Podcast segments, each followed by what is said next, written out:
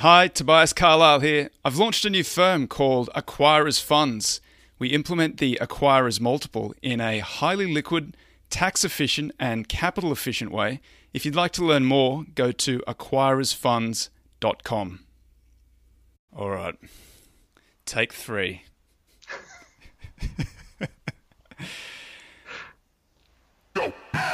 Hi, I'm Tobias Carlisle. This is the Acquirers Podcast. My special guest today is Daniel Grioli of Guiscard. He's a former allocator turned fund manager. He's learned some lessons, and we want to talk to him about what they are right after this.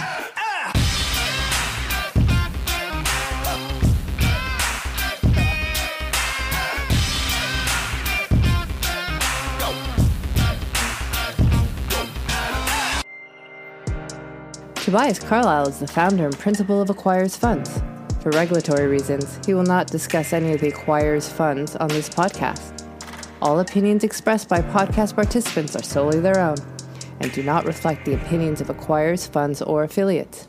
For more information, visit acquirersfunds.com. Hi, Daniel. How are you? Good, Toby. How are you? Very well. Uh, in the interest of full disclosure, we should say we've had some technical difficulties trying to record this through a uh, fiber optic cable or multiple fiber optic cables connecting the uh, the US to uh, to Melbourne. Uh, but it seems to be working a little bit better now. It must be all those Huawei listening devices. That's right. Um, so Guiscard, where does that come from? So it's a Norman French word. It uh, means crafty or cunning. It's a title that's been given to various people through history, but its antecedents are actually a lot older. It comes from two Norse words because the Vikings invaded Normandy, and the two Norse words are wise and brave. And I think that investors, to be successful, need to combine those two qualities. They need to be wise, but they also have to have the bravery to act and it's French, so it sounds kind of sophisticated and cool. So, but, but you're that's Italian. You, you, you, didn't want to choose an Italian word. Uh, I guess. Well, in some ways, it is kind of related to Italian history because one of the people that um, that had that surname Guiscard was actually quite prominent in Italian history. So, an interesting adventurer and um, military leader. If you want to look him up, his name's Robert Guiscard. I've recently finished a book on the history of Britain, and I, I, know that the Norman area is where William the Conqueror, who was the first uh, king to unite all of Great Britain or England at least. So, uh, so I'm happy to hear that there are some Norman words, Norse, Norman Norse words that continue on. So you, have got an interesting um, career because you started in Australia and then you moved to London uh, where you worked in structuring at Deutsche and then you came back to Australia to work in a superannuation fund um, which is like uh, a pension fund in the states. So what was your role in the superannuation fund? So I started out as a bit of a, a generalist at a, a fund that at the time was about $5 billion Australian assets under management. And then the financial crisis hit and we got to 4 billion pretty quickly. So that was an eye opening experience, you know, losing 25% of a multi asset, supposedly diversified portfolio uh, very quickly. Uh, but at the time, I was covering everything. So everything from the cash portfolios right through to illiquid unlisted portfolios, which had everything in them. Ah, I love the mug.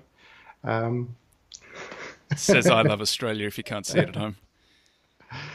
So yeah, we, we covered everything from we had aircraft leasing, agriculture funds, uh, liquid hedge funds, fund of funds, you name it. So it was a very broad experience. And then over time and through different roles, I started to focus primarily on the listed asset classes and then equities, but also on multi asset strategy. So I spent a lot of time working on the fund's strategic asset allocation, but also taking tilts around that. Now, some people call that dynamic asset allocation, other people call it market timing. You know, where you draw the line between the two is kind of subjective.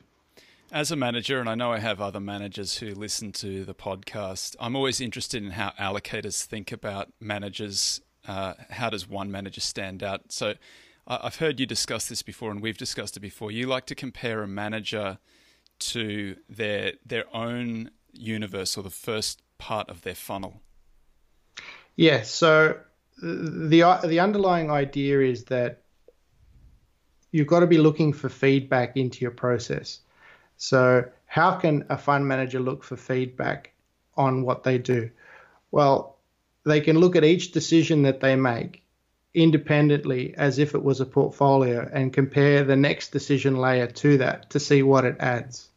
So, if you think about how most fund managers' processes work, and you know, I've seen millions of these inverted funnel diagrams where you start at the top with the whole universe, and then you filter for liquidity. And then if you're a value manager, you, some sort of price screen or growth manager, some sort of EPS growth screen. And then you have your team of analysts, and they analyze the stocks that pass the screen, and then the portfolio manager picks the portfolio as the last step.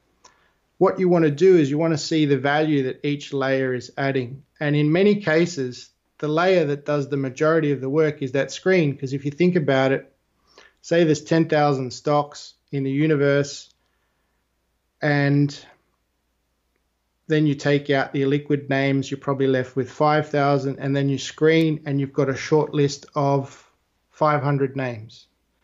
So you've just gone from 10,000 to 500 with screening. So it's cut out 95% of your universe. It's done 95% of the work before the analysts have even looked at a balance sheet. So what does that screen do? And if you ran that just as a portfolio, how would it do? So what is your team below that point adding? So what are the analysts adding in terms of stock names and what is the portfolio manager adding in terms of risk management and position sizing?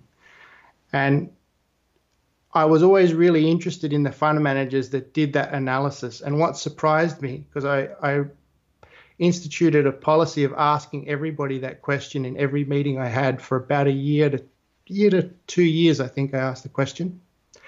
And 90% of the managers I asked hadn't done the analysis.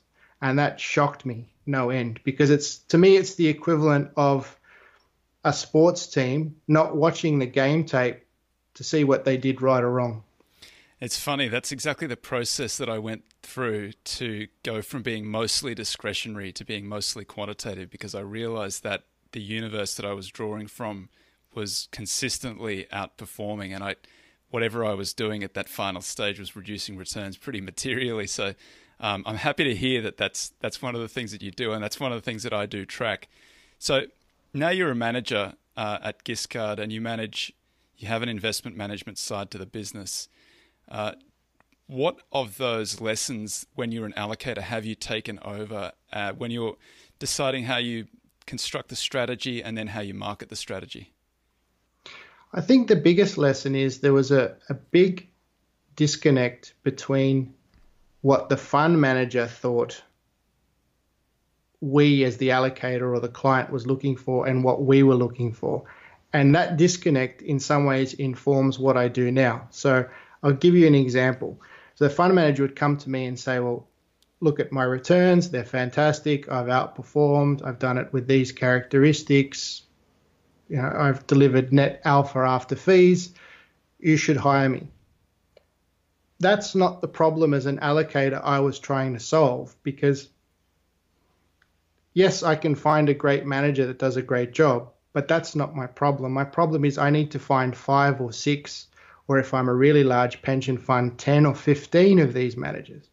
And not only do I have to find 10 or 15, which is hard, they have to play nicely together and that's even harder. And what I learned over time was that once you start getting past three or four managers, the interaction effects really start to crowd out what the manager's doing. Um, and the way I'd explain it to a fund manager is it's no different to their own portfolio. So when they look at, for example, adding a bank stock to their portfolio, they say, well, what exposures does this bring to my portfolio? It exposes me to the underlying economy, the housing market, net interest margins, bad debts, etc. Do I have those exposures already? Do I want more of them? they're not just looking at, oh, this bank's a great bank. They're looking at what it brings, what it adds to their overall portfolio. So I used to explain to managers that we try to think the same way. And yes, you may be a great manager and you might be good at what you do, but that's not necessarily the problem that we're trying to solve. We're trying to solve a problem of creating an overall portfolio with more than one manager, such as yourself. And, and so that disconnect just kept coming up. And that issue of the interaction effects, the redundancy between managers, particularly with Australian shares. So, you know, I used to see, for example, that and I did the analysis once at, a, at a, an earlier job that I had where I had access to one of the big investment banks' quant model, uh, the model that their quant team, their transition management team used to analyze portfolios. And I ran all these different combinations of managers through it. And invariably, what happened was once I added a third or a fourth manager, the redundancy effects just started to cancel out the good work that the managers did. What does that so mean? For ex- they own the same stocks? Well, what one manager owned, the other one didn't. So, for example, a value manager might say, "Oh, yeah, we're at the the bottom of the resources cycle. I want to go long BHP." And then the growth manager says, "Oh, you know, we're at the bottom of the resource cycle. I want to be in a tech company. I want to be short BHP." Right. And because of the concentration in the benchmark, the stocks where you could be heavily under or overweight are, are few in number. So you, you end up with this really large redundancy effect. So what ends up happening as well is that most active equity managers in Australia they really pay, play a bit of a benchmark arbitrage game. And the way the game works is you underweight the top 20 names and it's those underweights that actually drive your tracking error or your variation from the benchmark. And then you spread the capital from those underweights across a few mid and small caps. And that's actually where you generate your outperformance. The problem is when you put four or five managers together doing that, you get mud. And the reason why I call it mud is it's it's like when you're in kindergarten and you start painting and you put a bit of yellow on the canvas and then you put a bit of blue on top of the yellow and it goes to green and you think this is great i can mix colors. If i put red on top of blue i get purple. But whenever you add that third color you get brown get mud. And it's the same with multi-manager portfolios the interaction effects particularly in concentrated markets so anybody who's allocating in australia in canada in the Nordic countries would know exactly what I'm talking about because it's a really big problem. Less so in emerging, but that's still relatively concentrated, and a bit less so in global because it's a bit more diverse, but it's still an issue. So, how does a manager avoid that, or how do you avoid that problem? Well, Uh, the interesting thing about the manager is they're incentivized if they're an asset gathering manager to run a liquid portfolio, and that means staying fairly close to the benchmark. The other incentive is that you know, managers typically earn a percentage of assets under management based fee. So their incentive is to not lose assets under management. And the way that they do that is by trying to strike the right trade off between being active enough to be interesting to the client and not so active that you underperform and lose them. And when you're running those kind of portfolios, those you know, long only tracking error of three to five, they're the ones where you get the interaction effects at their worst because you put a few of those together and you quickly, very quickly go to benchmark, but you're paying active fees. So part of it is looking for managers that are willing to do something different Part of it is by specifying different benchmarks. So, for example, with one of our managers, we excluded the 20 largest stocks on the Australian index. We did some analysis of their returns and we found they were very good at buying mid cap and small cap names. So we just took that benchmark risk away from them. We said, look, you know, you're not going to get penalized if one of those big stocks does well because we, we're taking it out of your universe. So sometimes it's up to the allocator to define the universe. Uh, sometimes it's up to the allocator to find somebody that's doing something different. Um, sometimes it's up to the manager, but it's something that you have to be very thoughtful of because it can dominate the good work that your individual managers do. So uh, at Guiscard, you run a best ideas portfolio, which is something like uh, 13F replication, or am I am I misdescribing that? It is. It is 13F based. So the way I would describe it is a multi-manager portfolio without the managers. So essentially, what I'm trying to do is create a multi-manager portfolio, remove all the frictions and the complexity and the costs that 10 years of trying to do it at a, at a pension fund you know, taught me just doesn't work. So I'm trying to create a more efficient version of a multi-manager portfolio. And how do you go about doing that? So I identify a, a group of what I believed are skilled managers. These managers have high conviction, and it's important to look for managers with high conviction because it's quite interesting. So at the moment, I'm tracking 15 managers, and I ran the analysis of what would happen if I just allocated to these 15 managers roughly in line with their contribution to my portfolio. What would the overall portfolio look like? And turns out it would have 480 stocks. So I get the S&P 500. And the interesting thing is these are very concentrated managers individually. So each one of them has at least 40% of their portfolio in their top 10 stocks. And yet, when I combine them together in a typical sort of multi-manager you know, if you were to use a Morningstar style and you've got to fill the nine buckets, S&P 500. Right. Even if you focus on the top 50 stocks that these 15 managers hold, the top 10 uh, only account for 20% of the portfolio. So still, individually, highly active, put them together. It's amazing how fast the active bets get diluted away. So the first step is identifying the universe of managers, but there's not one universe. I actually monitor four universes. So I have a group of quality managers, growth managers, value managers, and small cap managers. And this is something I learned investing in other 13F replication strategies previously is that a lot of strategies focus on trying to find managers with great recent performance. And they'll often use a lot of quantitative analysis to work out, you know, who has the best information ratio or whatever.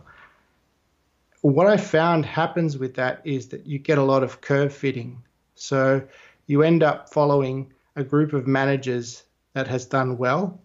And what ends up happening, what happened in, in this strategy that I was invested in was the portfolio got heavy with growth oriented hedge funds uh, because they had done really, really well. And if you think about it, if you pay somebody 2 and 20 to pick stocks, you're not paying them 2 and 20 to buy you AT&T or Procter and Gamble. You want something sexy, you know, you want a Carvana or you want a, a Zillow or the next big whatever.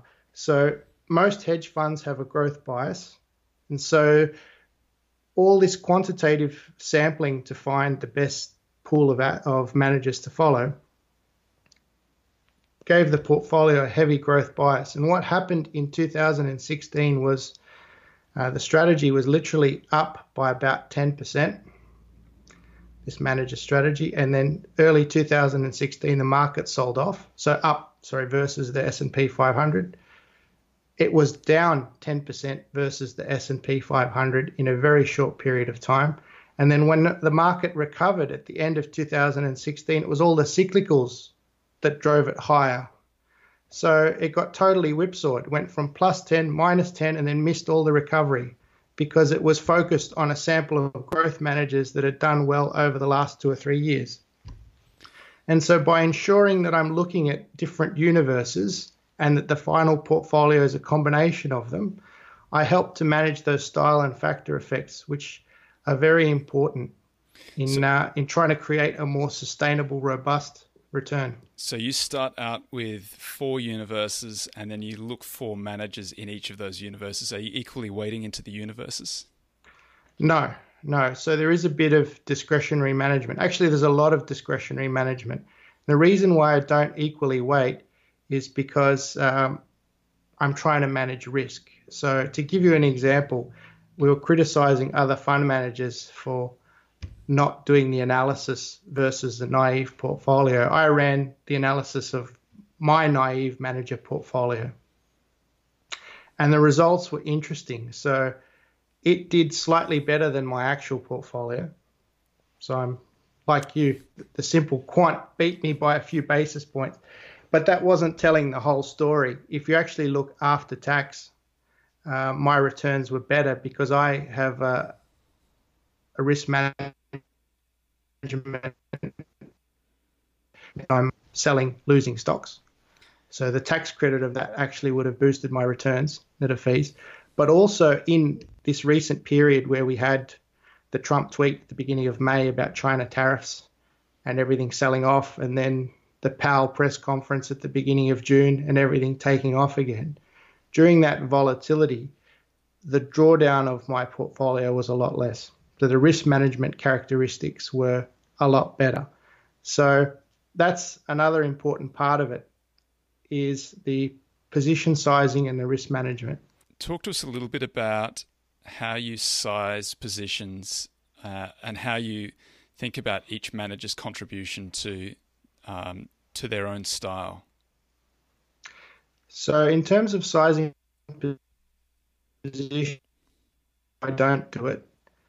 I don't care what the benchmark position is. In most cases, I don't even look at it. And if I do, it's usually after the fact, just because I'm curious. How I size positions is I'm looking at the risk of each stock at individual stock level and then aggregating that up at the total portfolio level. And I'm doing it that way for a couple of reasons. So I assign the maximum amount of loss that I'm happy to make on an individual position. And the reason I do it that way is that when I aggregate all of those individual stock losses together to come up with what I think total portfolio loss will be, I'm assuming that every stock is perfectly correlated with each other, which I know is not the case. Now, why would I make that assumption that everything's perfectly correlated? Well, because most of the time that's not going to be the case. So I'm effectively assuming the worst and getting pleasantly surprised 80 to 90% of the time. And that's the opposite of how most people construct a portfolio. Most people will assume those correlations and try to optimize. And in that case, they're assuming the best and getting surprised 20 to 30% of the time. And typically the surprise is very bad.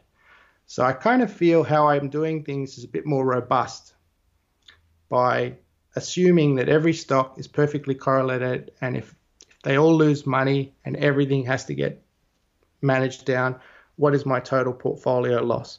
So I think of it in that way.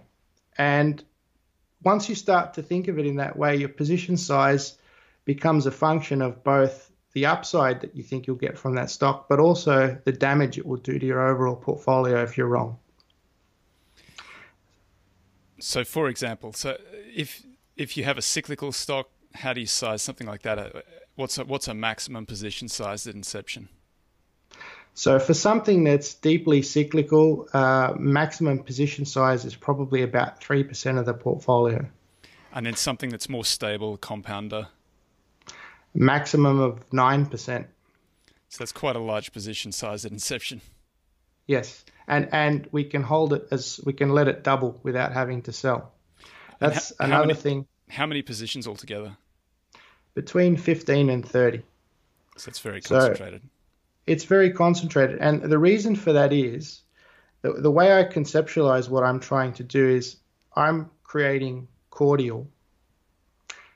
And if you think about Coca Cola, for example, if you go to the shop and you buy a bottle of Coke that's pre mixed, you're paying mostly for water. There's that much syrup at the bottom, and the rest is water, and you're paying for water. Whereas at a restaurant, they will buy post mix, they'll buy the concentrate, and they'll add the water. So if they sell you a glass of Coke, their cost is probably five cents, and they're charging you, you know, whatever for it. So by running a concentrated portfolio, what I'm trying to give my clients is that cordial, is that concentrate, where if you were to run a typical multi-manager portfolio and you had five or six active managers together, once you account for the redundancy and the interaction, there's probably 15, 20 stocks that are driving all your risk and return. And yet you're paying these six managers all this money largely to manage risk. And the risk that they're managing is their tracking error and their liquidity so that they can maintain their capacity and keep the fund. They're not actually managing your risk, they're managing their business risk.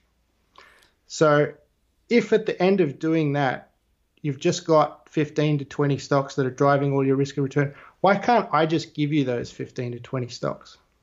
That's really what best ideas is. And to the extent that you're worried about tracking error or underperforming the market, you add your own water go and buy the S&P 500 ETF, mix it in at whatever proportion you like.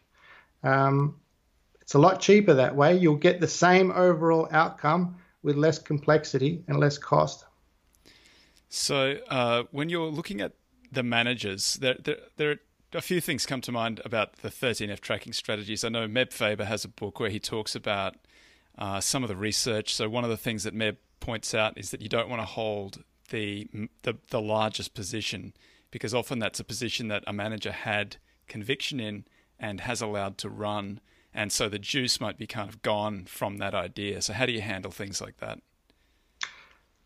I think you've got to handle it by this is where it's actually a little bit difficult because it's very hard to come up with one set of rules that you can apply to all managers to figure out what conviction is so conviction can vary a lot from manager to manager. So there has to be some discretion in terms of how you figure out what a manager's highest conviction ideas are. And the example I give people is Warren Buffett. So if you look in his top 10 stocks, you know, Wells Fargo features pretty high up the list. Now, does that mean that Buffett has an enormous amount of conviction in Wells Fargo? Probably not. It's probably more likely that he bought it a long time ago, which he did, and is sitting on a massive capital gain, and therefore, you know, the, the penalty for selling it is pretty large. And given that it's delivering a return on capital that's better than most of his alternatives, he's probably happy to sit there. Conversely, you'll often see Buffett selling Wells Fargo in his recent 13F filing. Does that mean he's lost conviction in the strat- in Wells Fargo? Well, not necessarily. He's an insurer, and by law, insurers aren't allowed to own more than 10% of a bank. So he's trimming to maintain that 10% limit. So by understanding Buffett's situation in his process, you can interpret his conviction level. That's the example I give people. So with every manager, you need to have some understanding of their process. So at the end of the day, what I'm doing is I'm still investing in a multi manager portfolio because I'm looking at these managers just as I would be if I was looking to give them 100 or 200 million dollars in a mandate. So can you talk a little bit about the managers who you track? Is that is that proprietary or can you share those names?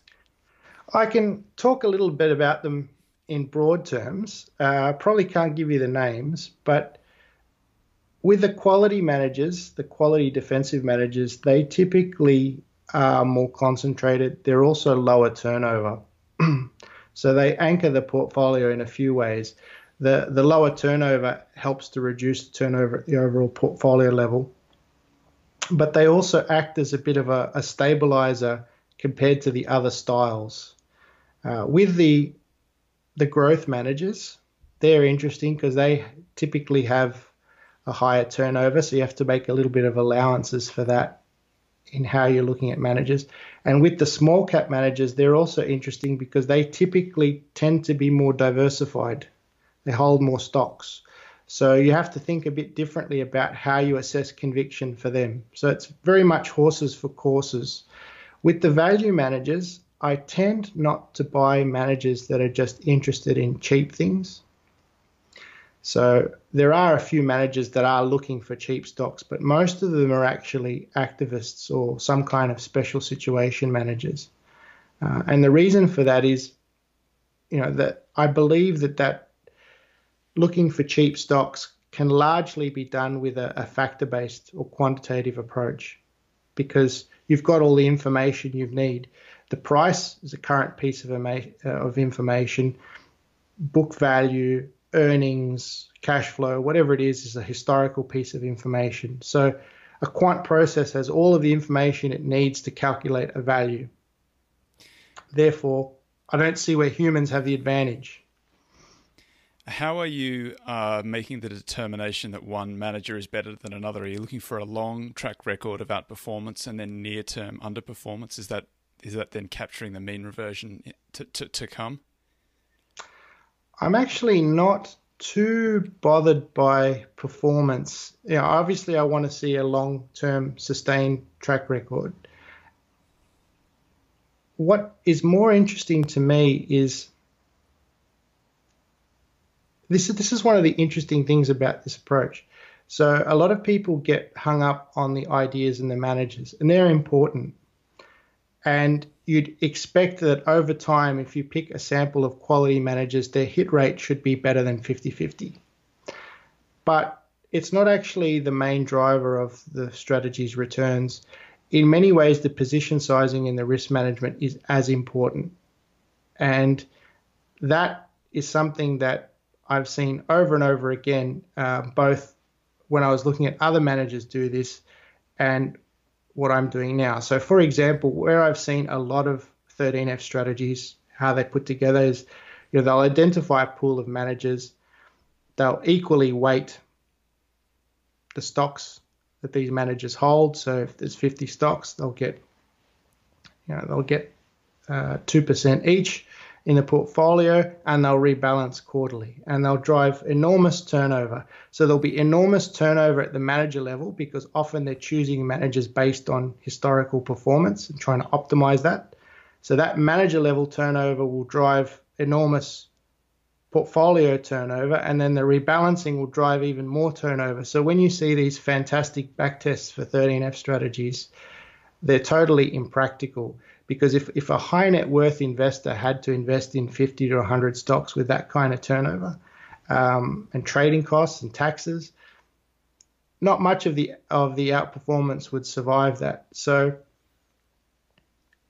we've had to do things differently, and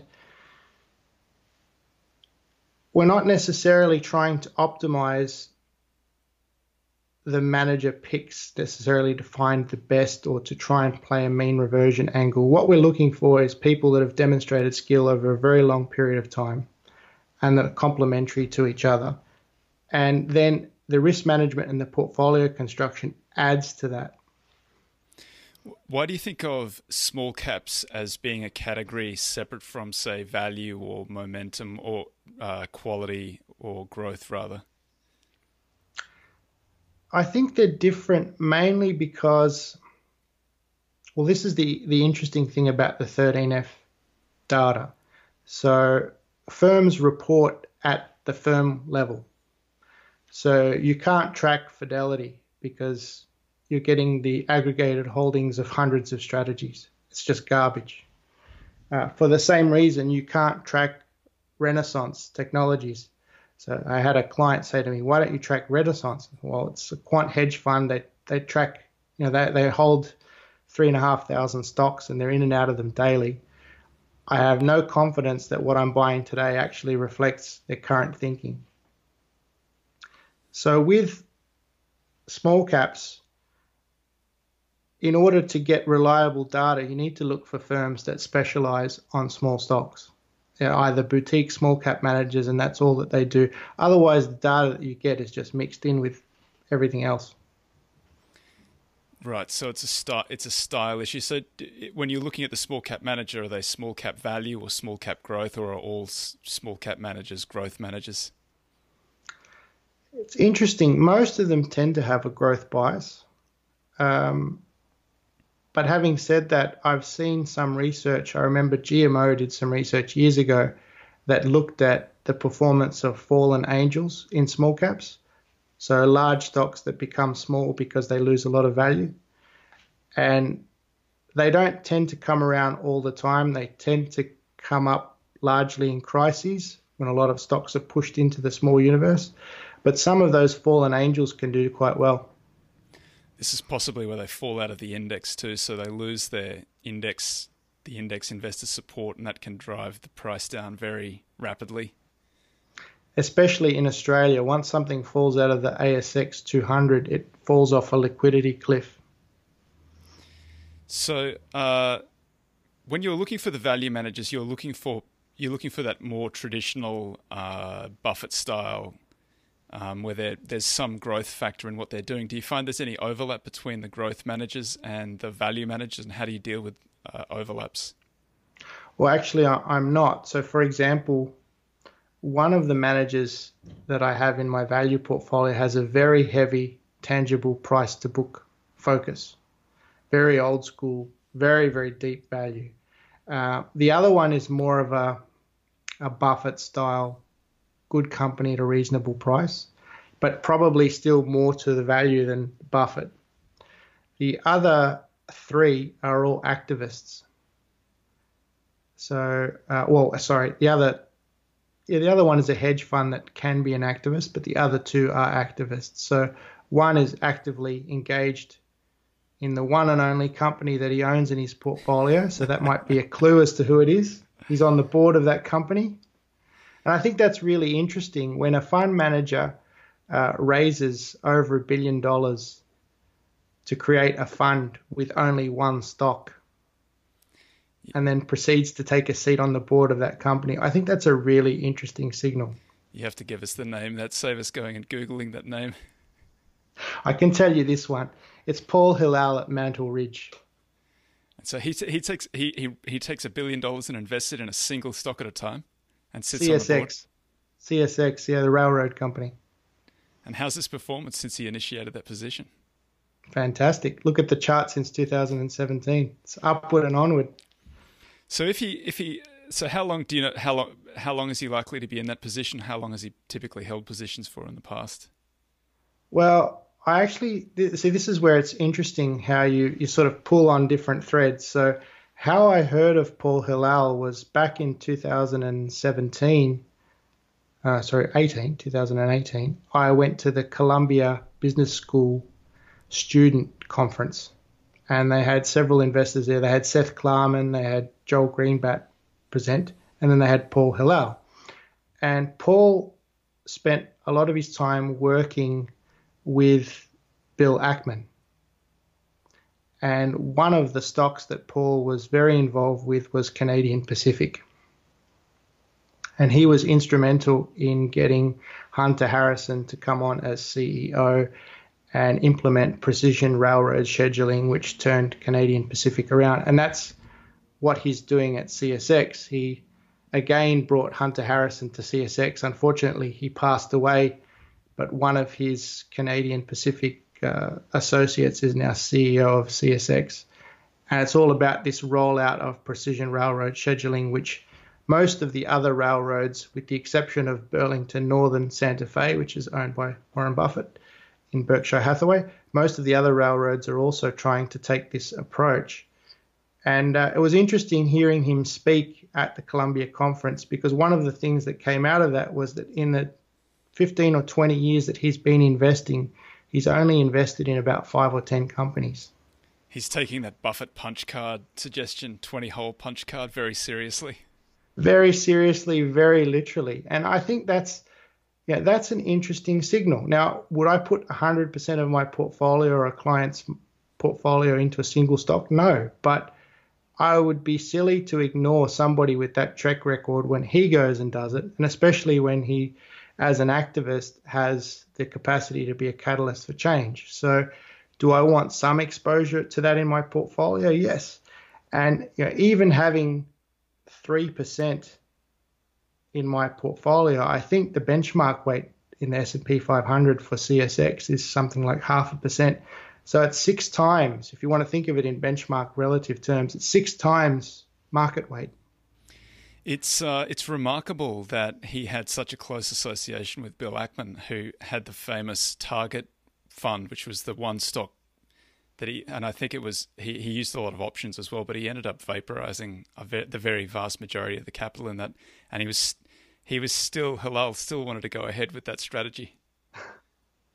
What's it's uh, yeah, I think their their relationship dates back to college. I think. Do you think uh, in you know you said before that there's a bias towards growth in the hedge funds. Do you think that that's a, a product of the time we are in the cycle? That it's just it's been a very rough run for value for the last five years, particularly ten years before that. So that the value managers who are there just aren't very many value managers who are outperforming and so there's a lot of survivorship bias in this in that they've gone away and the ones who are there are growth style investors i think that's definitely an issue. I think it's also an issue that value is easier to replicate. As i was saying before you've got the data there because, so if you think of a, a quantitative process what does a quantitative process need? It needs breadth. So you need to be able to take lots of little individual bets because you, in most cases you've got a low signal strength, so you need breadth.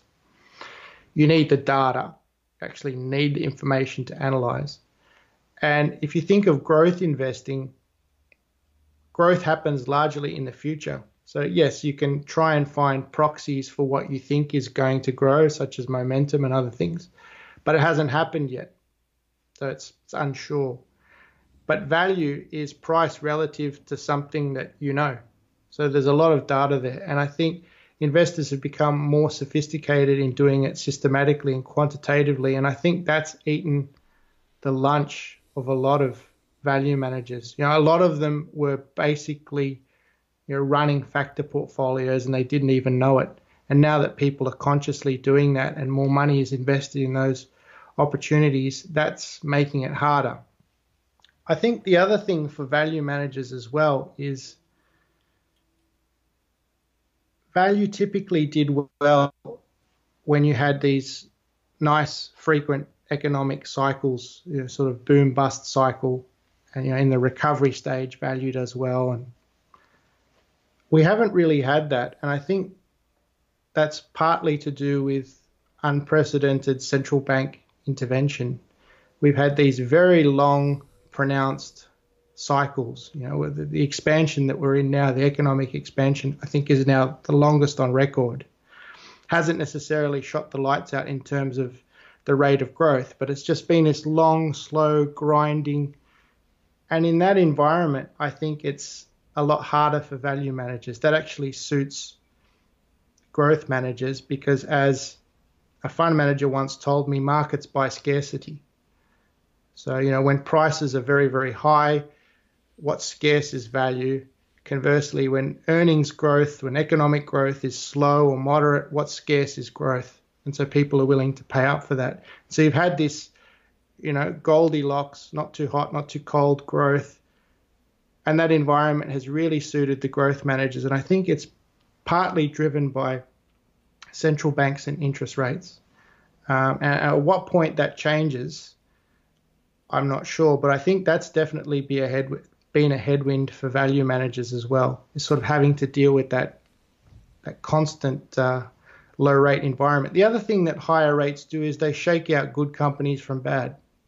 You know, over leveraged companies blow up, and you know when when rates are very low and zero or negative in many parts of the world, you know, those companies get get a free ride.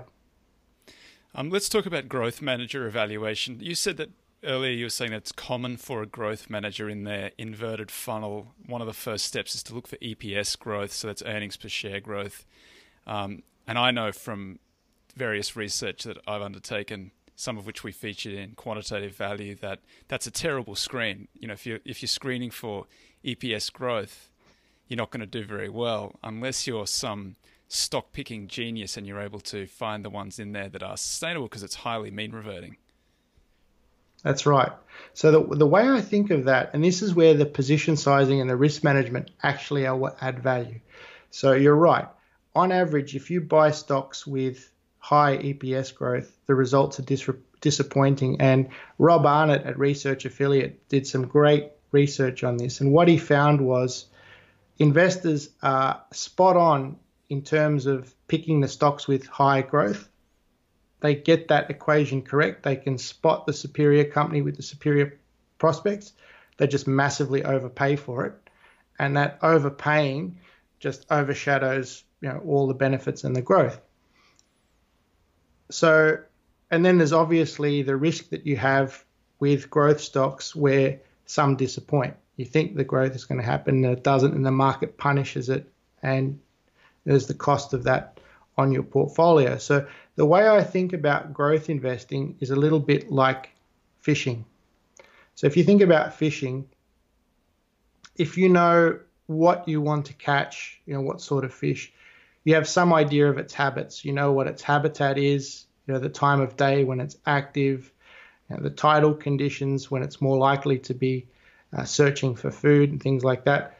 So you go out fishing and you're not necessarily you, know, you can't guarantee that you'll catch a fish, but you're trying to look for a certain set of conditions.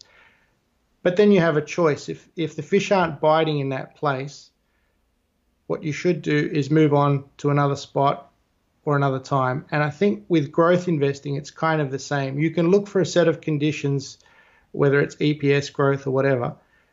The secret to making it work is actually then pruning out the growth ideas that don't pan out. And I think when you look at a lot of these quantitative analyses, what happens is, you know, they're creating a portfolio of growth stocks, they're equally rating it and rebalancing it periodically. I would never do that. I would come up with a group group of growth ideas, and as they don't pan out, you know, as I try fishing in that spot and I'm not catching anything, I'll move on. And I think it's that process of cutting the things that don't work early before they hurt you that actually allows you to capture the winners and create an asymmetry between the winners and the losers. So when a lot of the research happens, that rebalancing, that portfolio construction doesn't get captured in the way the research question is asked and answered. And I think that's the secret to making growth work. It's being very quick to say, well, I thought this company might grow. It isn't out. Next fishing spot. So that's the the famous old uh, Wall Street saw where they say you should uh, pull your weeds and water your flowers rather than the other way around. As in, let the winners run, let them keep going, yes. and anything that's not performing, pull it out, replant something else, and see how that goes. And you think that that's a better strategy for you've seen that work for a growth investor. Yes, and even for a value investor, this is interesting because you know all too often value investors say to me, "Oh, I reached my target price," or we have a discipline when it hits 90% of target price. How do you know what the target price is? Just think logically. The fact that this company has become so cheap is because somebody has overestimated the problems with it generally. So if people got that wrong, what makes you think that people are going to get it right when when it's you know the pro- the situation's better? What makes you think they're going to be any better at understanding the target price in that situation? So all too often I've seen value managers sell stocks too early. And I'm, I'm thinking of a conversation with a global equity manager where I actually said to them, why don't you allow a stock to remain in a portfolio a little longer? So, for example, you buy with a value mindset, but then in terms of when to sell, you adopt more of a, a trend following momentum approach and you let the stock tell you when it's time to sell. And this manager actually had done the work on that. They had researched that question and they found that in most cases, on average, that would have boosted returns. They would have done a lot better had they not sold as early as they did. They were systematically selling too early. And I said to them, okay, that's great. You've done the work. Why aren't you doing that in your portfolio? And they said, well, a couple of reasons. Uh, the first reason is the consultants and the rating agencies would see that the weighted average PE ratio of our portfolio would rise because of that, because we're holding these stocks longer. And they would question whether we're value managers and they might change their research on us. And I was shocked because I literally said to the manager, Well, who's running the portfolio? You are the consultant? You know, if you know this works, if you know this is accretive to your process, why do you care what they think? It's it sounds like it's a pretty good recommendation for that Phil Fisher, Warren Buffett style value because that seems to me that that that avoids the problem of the growth manager overpaying for growth. Uh, avoids the problem that the value guy has, um, where it's it's easy to screen it away. So you find that happy medium where you're you're buying, you're trying to find high growth stocks, but then you're trying to pay uh, a va- not a necessarily a value price, but uh, you're trying to pay at some discount to what the DCF might tell you that they're worth. Is that a fair is that a fair assessment? Definitely. So I'll I'll, I'll add a couple more points on this. The first thing I'll say there's a, a great thing that Gerald Loeb wrote in his book, The Battle for Investment Survival. I think it was written during the Great Depression. It's an investment classic. And he makes the point that when it comes to buy decisions, you know, if you don't like something, you don't buy it. And so therefore your hit rate, all things being equal, is going to be much higher because you can you can you know wait for the Buffett fat pitch. No, no, no. Okay. With a sell decision, you can't actually avoid the decision. Every day that portfolio sits in your portfolio, you're either a holder or a, a renewed buyer or a seller. And so, because you're being forced to make sell decisions, which you are, at some point you have to sell, you should expect that your hit rate is going to be lower. And I've noticed that pattern across the hundreds of fund managers that I've worked with and met and researched is they all find selling harder. And so what everybody ends up invariably doing is coming up with some kind of rule that works for them. And they know it's not going to be right in every circumstance, but it should be right on average over time and it works for them. And I think that's about the best you can do when it comes to sell discipline. I like those rules where, and I think that this works particularly well for the Buffett style investors, where you're sizing your best ideas the largest when they're first in the portfolio. And then as they rise and they come closer to your estimate of intrinsic value, you're trimming them back as they become more risky. And that way you're harvesting some return as you go. And if you ever get the if the stock comes back, then you're in a position to buy some more, and you can you can you don't have to learn a new stock. You you know that that particular name pretty intimately. You can become very familiar with the way that they work. So, I and I, I think that there's some pretty good quantitative uh, recommendations to that.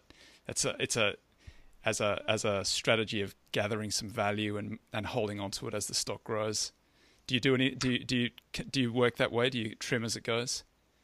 I, I do sometimes. I'll tell you an interesting story about that because it, it really illustrates, and I know this is an anecdote, and anecdotes are not data, but it really illustrates the problem with thinking in terms of target prices and, and the uncertainty that you have with selling. So, in my personal portfolio a few years ago, I bought a small cap stock called Blackmores.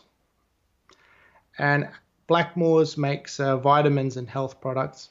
And at the time, the stock had been uh, quite beaten down because most of its products were sold to three uh, retailers the two large supermarkets and a chemist or a pharmacy chain here in Australia.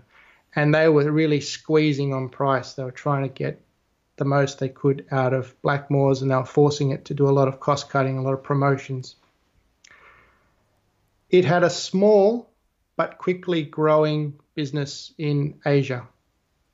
And you know, as the Asian middle class is getting wealthier, uh, they you know, more focused on health. And as I found out, you know, talking to some people from China, they described to me the dynamics of a four-to-one family. So four grandparents, two parents, one child. So you've got this funnel where you know the child is seen as a very important investment because you've got four grandparents, two parents, and they're all trying to make sure that this child has the best start in life. So, you know, vitamins, health, and then particularly when you had the issues in China where they were putting melamine into baby formula and children were dying. Very conscious, and Australian and New Zealand products were seen as healthy and safe, so they commanded a premium. But that that all came later. At the time, Blackmores was beaten down because these three suppliers were gouging it. So I purchased some of the stock and it traded up slightly from where I bought it. I think I bought it around about $24. And then I sold some about $28. I did another valuation. I looked at it. I did a, did a free cash flow valuation. I actually used uh, the template that Professor Damodaran puts on his website at NYU Stern which is a great resource for anybody doing their own valuations. And after a while, I took a look at it again and I actually realized that I'd made a mistake in selling it. So I bought it back at 28. I bought it back roughly where I sold it. Kept it and it got to mid 70s and I revalued it again at the mid 70s.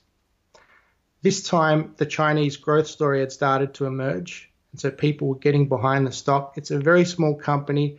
The son of the founder owns a large block of stock. He's still the chairman, so there's very you know, tight float.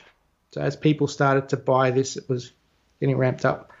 Now I valued it at about $56. It was trading at $74 if I was a traditional value manager, I should have sold. But understanding the dynamics of the Australian market, I knew that it was just outside the 200, the top 200 stocks, and was very close to getting reclassified into the index. And given the tight float out there and the forced buying from index funds, this was going to go further. So I actually let it run to about $80 and then it experienced a bit of a pullback. So I sold half my position. And then the index effect happened. It got included, got included in the 100, I think. It ran on to $130, so way above any kind of fundament, fundamental number I could come up with. It experienced another pullback. So I sold all of the position. At that point, you know, from buying at 28 to 130, that was a great gain. And then I felt like an idiot when I saw it go all the way to two hundred and twenty dollars. It's always the way. But I, but I later felt a lot better. And you know what cheered me up immensely? There was an article in the paper that the chairman and largest shareholder, Marcus Blackmore, sold a large block of his stock at forty-eight dollars, I think, to purchase a new boat. Oh, it's an expensive purchase. And that cheered me up immensely because I thought if if the the chairman the son of the founder, the person within the firm, if he can't understand what the target price for the stock is, if he's got no idea that this Chinese growth is coming, how does anybody know? Yeah, 100%. Uh, that's coming up on time for us, Dan. Uh, if folks want to get in contact with you, what's the best way of doing that? So you can find me on Twitter. My handle is MarketFox. You can also find my blog, www.marketfox.org and you can see what I'm up to with Guiscard Capital at G-U-I-S-C-A-R-D, capital.com. We'll put those links in the show notes. Daniel Grioli, thank you for your time. Thanks, Toby. It's been a pleasure.